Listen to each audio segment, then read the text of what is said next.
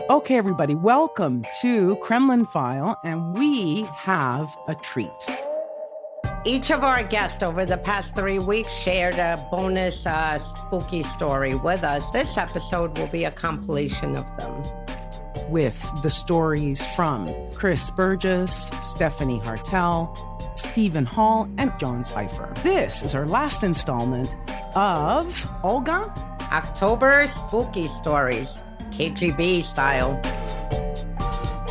Olga, I saw a really strange, strange article about Halloween in Russia being banned. When the Kremlin needs uh, some kind of propaganda, Yeah, they pull it out. attack Western holidays Yeah, and suddenly care about family values. Yeah, exactly. Like our Republican Sure, Party.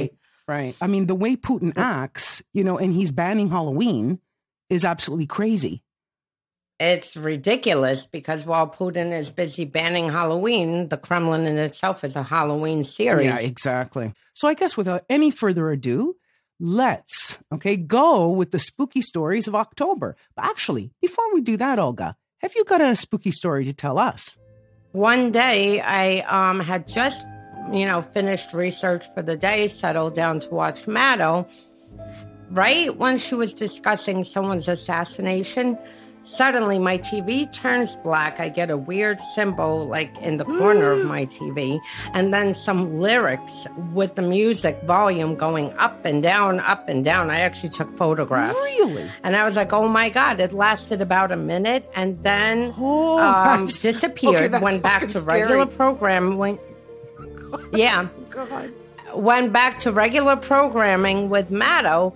And then I was like, because I DVR'd her show at the time, I went back to the DVR to replay it. Zero interruption oh, on Oh, Olga, the that- recorded okay, version. okay, that's- so, I mean, that's yeah, really scary. That was another That's actually spooky thing. And that was around the same time Russia had hacked C-SPAN for Right, a minute. right, right. They hacked like several things, and you know, and so it was. It was a very bizarre time in like Wow. 2017, where I feel that they were trying to scare anyone off well. from actually looking into uh, Kremlin ties with Trump. So Okay, well, nothing like that has ever happened to me, Yeah, so I can't times. contribute on this one. But I think we should now cut to okay the scary stories, and maybe our listeners will will see which of these actually was the scariest. Okay, I have photos. I worked Oh on God. trying to figure out what happened. Oh, God. Okay, October. is there a spooky story that you can tell us from your experiences? spookiest one, or at least the one that freaked me out the most, was uh, when I was living in Russia. Um, so um, my husband and I were both living there, and uh, he was back in the United States uh, for meetings. I was there by myself, and we lived in a big townhouse on the U.S. Embassy compound. Wow. And um, so I was up on the third floor asleep. And my dogs, I had two dogs at the time, two little Scotties that basically had the run of the first floor. I know they're great. They're very friendly, Scotty dogs. yeah. Um, they did not sleep in their kennels. I had their kennels in the storage area on the first floor, but they just like ran the place on the first floor. So I came down in the morning, um, and the dogs are nowhere to be found. And they're usually like at the bottom of the steps waiting for me, like, let's go out, let's eat. And so I went and I looked around and in one of the rooms on the first floor, they were in there, in their crates, locked into their crates. And so I'm like, well, Oh my God. Oh, so I'm like, what the heck? And so then I uh, looked, I let them out and they were fine. Um, and then I looked in the corner and there were all these wire cuttings as if somebody had come in in the night and done some updating of the equipment in the house, probably surveillance equipment. And um, they just left it there as if to say, we were here. And Oh. they left the dogs And in to the put your dogs away. Yeah. Yeah. Which didn't hurt the dogs. Um, the dogs are super friendly, and I'm sure we're just bothering them as they were trying to do their work. Um, but they left everything there as like a little screw you, I felt. Yeah. Um, like we were here and this is what we were doing. Um, really interesting that, I mean, the, really the Russians run the U.S. Embassy compound. There's hundreds of them that work there. And so if they want to come into your house, they can. Um, Interestingly, there are no Americans allowed to work at the U.S. at the Russian embassy in uh, in No. Washington D.C. And why do they Yeah. allow it? Like the Russian, the the American embassy has to have, like they have to agree They to don't. have Russians working there. No, Then why they do they don't. do it? Uh, they do it just to be, you know, kind to the host nation. Um, I think that there's a sense of we're Americans, we're inclusive, we are appreciative of being in your country. We, you know, want to honor the host nation and help the host nation. And so we have, you know, hundreds uh, of them on there. Um, wow. And they really, really run the embassy in essence. And so the fact that they'd have keys to get into the house, but my the, the spookiness is that I was upstairs sleeping during all of this. Oh man, that is. Oh. I know. Yeah, I'm sure that that's they like were those about stories. not calling. Yeah, that's right? like those Like- stories that you're asleep in your bed and a, and you know a, a, a thief comes into the bedroom, you know, and he's looking at you, you know Or that kind of spy. thing. That's horrible. Yeah, or I spy. have, Yeah. a feeling that, I have a feeling they were watching somehow to make sure I stayed asleep while they were downstairs doing whatever it was they were doing. Oh. That Yeah, that is that's right. that's that is creepy. Okay, I mean, that is spooky. I, I think mean, you're we gonna go, 'cause we have at gotta least a- here like, You get we it. we You would get notify award. The person like, "Hi, we'll be doing work in your house at this time," not like Right. locking your dogs away. Yeah. I mean, uh, well, Yeah. no. If there's a competition among spooky stories, I hope I win. spooky October. What is the craziest story Yeah. you have to tell in your time? uh, Okay, at- at the crazy. We want it crazy, Christopher. We want it Yes. crazy. Well, Go. there is a humorous story. All right. so, uh, around uh, a couple years before I retired, uh, I was in the field. Uh, my wife and I were invited back to uh, Washington so that I would get a, uh very distinguished award. Uh, and they had a whole award ceremony, et cetera. I was allowed to bring my fa- my kids in, so my kids were living with their mother uh, in the area, uh, and so I went to uh, the um, pick them up. And my eldest son knew where I worked, but my youngest son did not. and he was in high school. My eldest son was out of school. And so I picked them up, put them in the rental car, drove with my wife and I into uh, the headquarters of the CIA. We badged in, uh, walked through the hallowed hall where the memorial is, through the badge readers, got them in. My son is just going, This is so cool, right? My youngest, right? My eldest son is going, so this is where it is, right? So they're having different reactions, but they're not talking to each other. They're just reacting differently. Right. We go to the awards suite where we have a, uh, a mingle. We sit down. They call me up for the award. And they're going through this long litany of whatever it was that I had accomplished and how it was, it was, you know, the greatest thing since sliced bread. You know, it, it, it uh, was uh, required this, that, and the other. And my youngest is sitting next to his stepmom and he leans over to her and he goes, That's my dad? I thought he was a dweeb. Oh. and he doesn't exactly say this in a stage whisper. Right? And so without, you know, and without missing a beat, the, the senior agency official who was about to give me this award says, and remarkably, the entire world thought that he was a dweeb, but in reality, he wasn't. Oh, that's great. okay, Christopher. Great, great, great. Great. My kids still think I'm a dweeb. Aw. Oh, well, Aw. no, no, okay. No, absolutely no. not. Oh, that's Yes, all we We do. like we like dweebs. We're fine with dweebs. Yeah. Any overseas stories that you have that were like crazy? Well, there was this time I was out to meet an asset Uh-huh. in the dark of night. Ooh, we and like those I'm, I'm things. sitting in the, this uh, park Uh-huh. and I'm waiting for the asset to walk into the park. And so we'll have a, a few moments together to discuss uh, the goings on. Right. And I see this activity occur off in the distance, but close enough that they possibly could see me. So I dive to the ground to get out of sight. hmm I dove right into a cow patty. Oh my god! So I'm I'm laying there covered in cow shit. So I, you know, after that these is folks, spooky and crazy and Yeah, so after these right. people At the leave, I get time, up and and I walk. I walk in. I have my meeting, and uh, the individual I was uh, encountering goes, "Man, you smell like shit." and I said, "No, I know I do. You know, look what I happened just happened to me." And so uh, that that is my you know that's that's going to be in my memoir under the uh, you know, the more humorous side of espionage. Oh my goodness! Oh, Did man. they say that during the award? no, they didn't. the award had nothing to do with cows. Oh, okay. Spooky October. This podcast is sponsored by BetterHelp. That's BetterHelp, H E L P it is professional therapy done securely online. All you need to do is log into your account anytime and send a message to your therapist. The service is available for clients worldwide. BetterHelp is committed to facilitating great therapeutic matches so they can make it easy and free for therapists if needed. Visit their website and read their testimonials that are posted daily.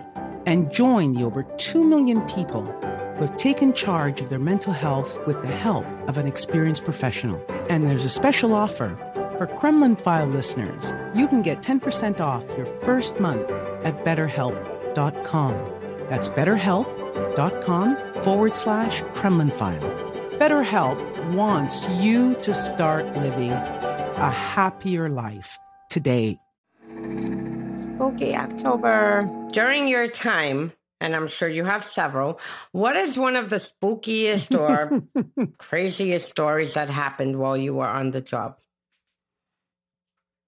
Can I go first on that one? Go. He doesn't want me to take a good one. God damn it. you, and and and I this is this is a story I often use when I talk to school groups and, and such. And it's actually Steve's story. That's why I wanted to jump in I knew it. jump in first. I knew it. because because we were to Moscow together for the first time, and um, and it, I, I think it sort of sums up sort of the mentality of how the Russians view intelligence, what it's like to work in Moscow, what kind of oppressive environment it is there. When we go to Russia, you know, it sounds like hyperbole to say we're followed all the time, but we're followed all the time. Mm. I mean, if I left my Mm. apartment at two thirty in the morning on a Tuesday, surveillance guys were out there smoking cigarettes ready to pick me up. I, and I say my house had audio and video in it. My house had audio and video in it, bathroom, bedroom. Every, I mean, constantly. Everywhere you went, you were followed. Everyone you talked to was questioned. They were zapping the embassy with microwaves. They were trying to break into the embassy. They were trying to suborn people Wow. and, every, and use people against us. But this is a story I often use just because it's sort of, I think it's pretty funny. And so Steve is a big runner. At least he was back in the day. he's sort of he's sort of skinny, and I'm sort of thick. So some people are built to run away, and some people are built to stand and fight. But that aside, so Steve, so it's springtime, and Steve's getting ready to go on his first first run because you know a long, nasty, cold, dark Russian winter.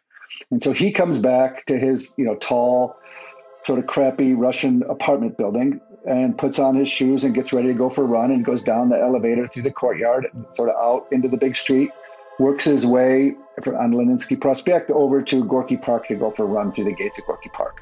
Goes for a run. Uh, comes back, goes to work the next day, comes home, gets ready to go for a run again, and one of his shoes is one of his shoes is missing. And he's pretty he's a pretty meticulous sort of, you know, guy. He's like, wow, that's a little weird. So you know, couldn't go for a run that day, but goes back to work the next day. And at that time, you know, there weren't a lot of shops, but he got, was able to get out during the day and get to the Reebok shop and get a new pair of sneakers. And so that night he comes home after sort of again a long day working and decides he's, you know, go for a run. He's going to do it all the, you know, this is part of his routine. And so he goes for a run, same thing down in Gorky Park along Naberezhnaya and, and, and on the water and back, uh, comes back the next day and one of his shoes is gone again. And so, Oh, okay. so he goes, okay, I see what's going on here. So he walks into his living room, looks up at the ceiling, and says, okay, here's the deal. I need to run. I'm going to run every day. And here's what I'm going to do. At 6:45, I will leave this. I will cross the street here. I'm going to go this way. My route is down this. I'll be coming back. Out loud, explains this whole route to the, his ceiling, knowing that there's listening device in the ceiling.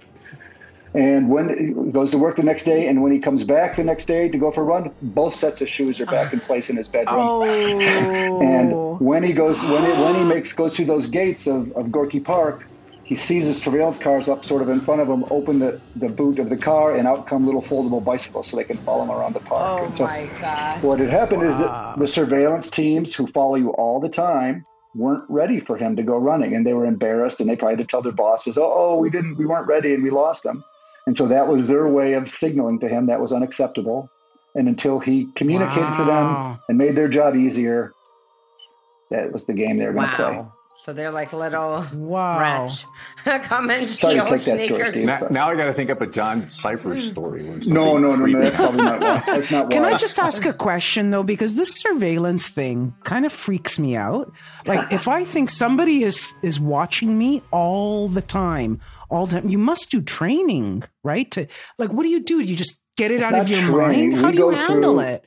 We actually Yeah. do go through psychological testing beforehand. So essentially, you know, if you're married and your spouse, Right. you know, they need to understand that your children are going to be watched and tailed to school. They're going to watch you have sex in bed.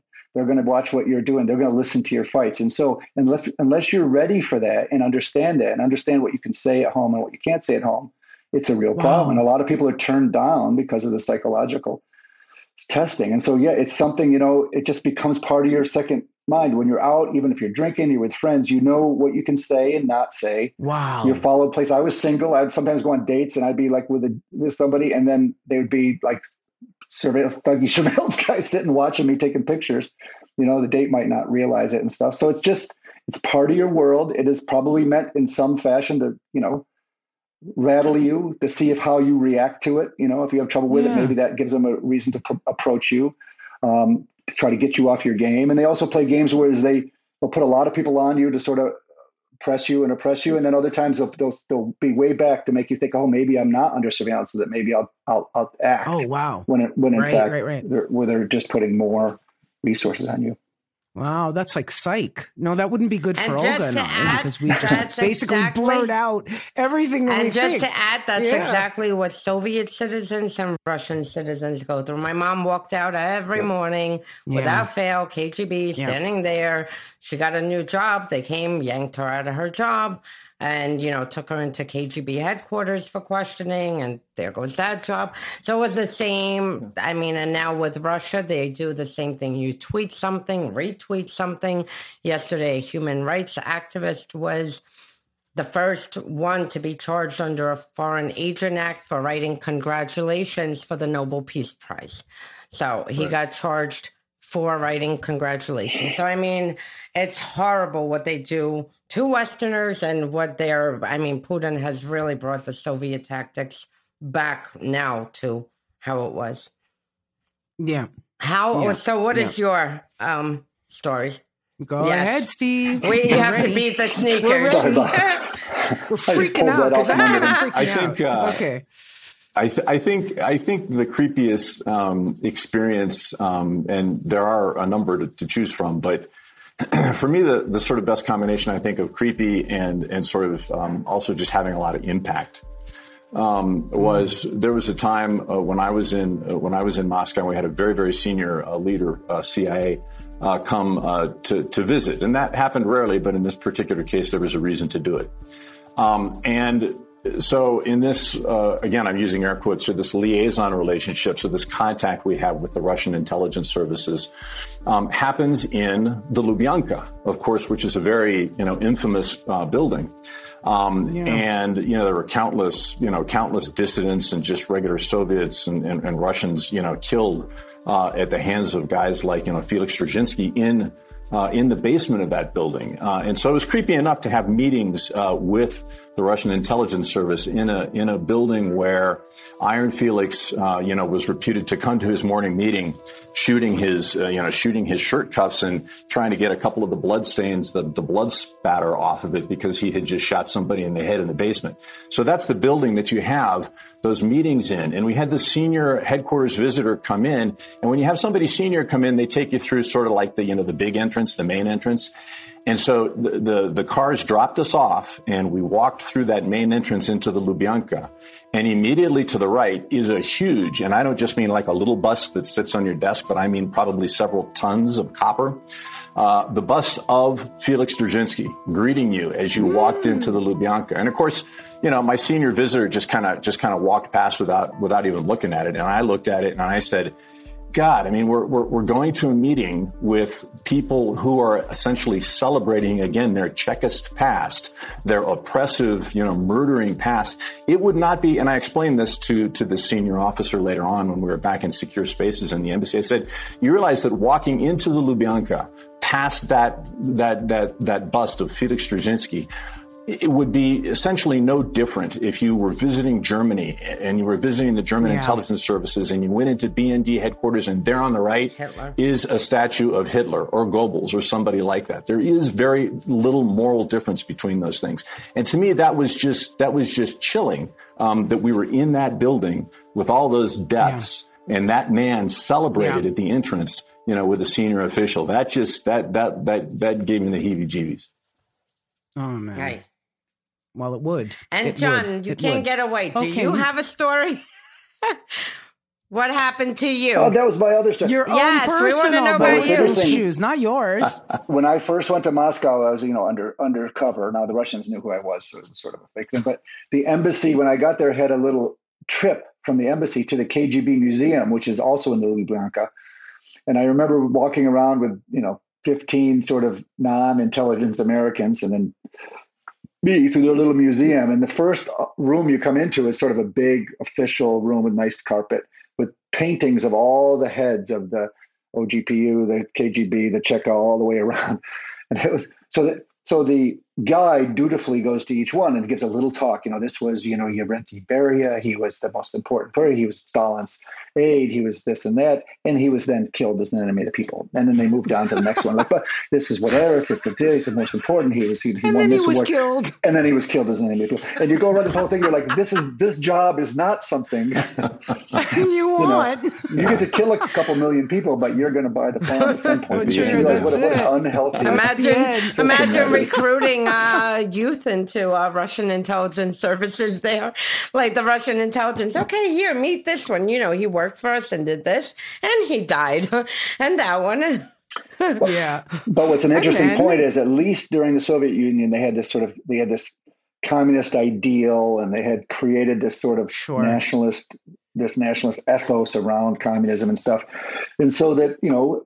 Russian intelligence officers and others around the world saw themselves as a superpower and working towards something bigger and better and more powerful. But you have to think about, you know, one of the things we see now with the use of Novichok and the use of nerve agents and the murder of, of their citizens around the world and and at home, Navalny, is um, I- think they have to, you know, Putin is sending a message. He knows that those Russians, official Russians who work on his behalf, no longer have that view of them as a superpower. He, they all know the system's corrupt. They know their bosses are making tons of money. They know that, you know, Putin's one of the richest men in the world. But in that case, the czar, the Putin, the Kremlin has to make clear to those people who work for him there's a cost to pay, and that's why, you know, when there's people like Skripal, they don't just you know hit him in the head with a hammer or make it look like he had he was Yeah. robbed. You know, they use Signature. make it clear that the state sanctioned this murder Yep. and that the state will always reach out and find you and kill you and kill the people you care about because Yep. those people have to understand okay you know my everyone above me is corrupt maybe i can just maybe i'll do a deal with the devil and i'll work with the cia or i'll work with the british or what have you um, that's why putin has to sort of you know use the services as his weapon to punish those people and make it really clear as a message to everybody else that there's no room to maneuver Yep. Yeah. That's tough. Huh. Well, that's you know, that's yeah it's what it the is. way it is. No, it's- it's it's the way never it changed. is, right? No, it just reminds me of a mafia don. you know, uh, as Yeah. long they keep you as long as you're useful, and then no, you're not useful anymore, so you're out, kind of thing. So I don't know not whether it's new. comparable. You know, No. if you look at Russian intelligence in the lead up to World War II, uh, arguably they were more focused on finding and liquidating Trotsky, enemies of the people, than they Yeah, were on yeah, figuring out what that's Hitler, true. Hitler was up to, right? So, you Yeah. know, that's it's just part of part and parcel of a Yeah. system Yep. and a service whose goal is keep the leadership in power at all costs. So domestically, no opposition. Internationally, enemies always have to be off balance, and so you know, and and the willingness to use brutality to do that. And so that it's, in some ways, it's just not different. They're they're going to do whatever they have to do to keep Putin in power because that's where that's where their money is. Yeah. Yep. Yeah, but we're going to continue to shout them out, okay, and uh, get Good. this information out because exactly. On the we're flip gonna sit here side, though, uh, uh, I have to say that I don't, I, I can't ever picture KGB agents like with the same Skripal, drinking and partying the night before. Like that's the one little change I have seen between Soviet um, intelligence and Russian intelligence. That there, I mean, I don't mm. think they go to the bathroom without getting permission. Whereas here, it's like these. Uh, the reason we even found out about the agents were because they had a party in the hotel room. You know, and that just shows you that even Putin's yeah. agencies, I mean, they're that, and that makes them more dangerous because they are, you know, um, more sloppy these days. Yeah. I don't, you know, there, there's sort of that view out there that because they've been caught, they're sloppy. And I don't know if I buy it completely because, you know, there's a couple things. First of all, as people who did this for a living, Stephen, it's much harder in this day and age to, to cover all your tracks with big yeah. data out there and cameras yeah. and databases of every piece of travel and hotel rooms that all can be pulled together by you know, almost any country. It's harder to completely go under the radar and, and do these yeah. things. And so, you know, getting caught is, you know, is part of the business. And the question is, how many times were they successful yeah, that so you know what happened is the british got a piece of information here that allowed them to put together all this stuff to pull the cameras to go back to the hotels to test and pull all that stuff together. How many times were russians and gru and others successful going out and killing people and doing these things?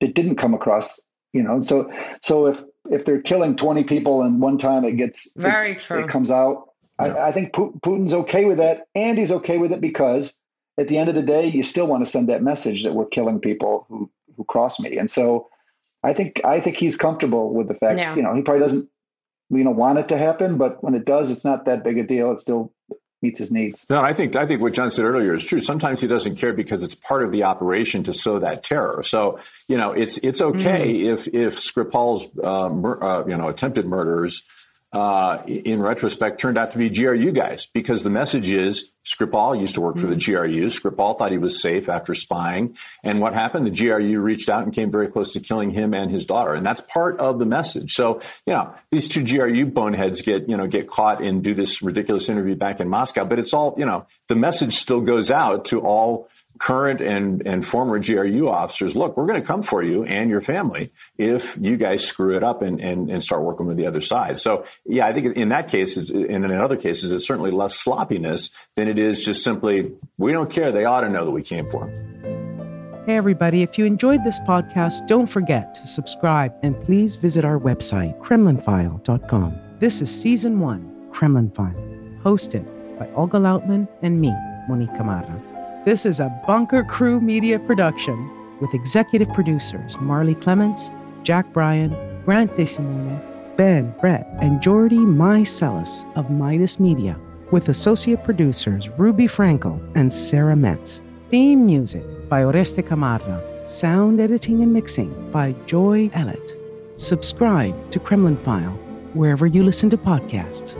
When I was um, uh, you know, involved in research into Russia and Trump ties, uh, somebody hacked my um, Amazon and decided to send a set of knives to Philadelphia.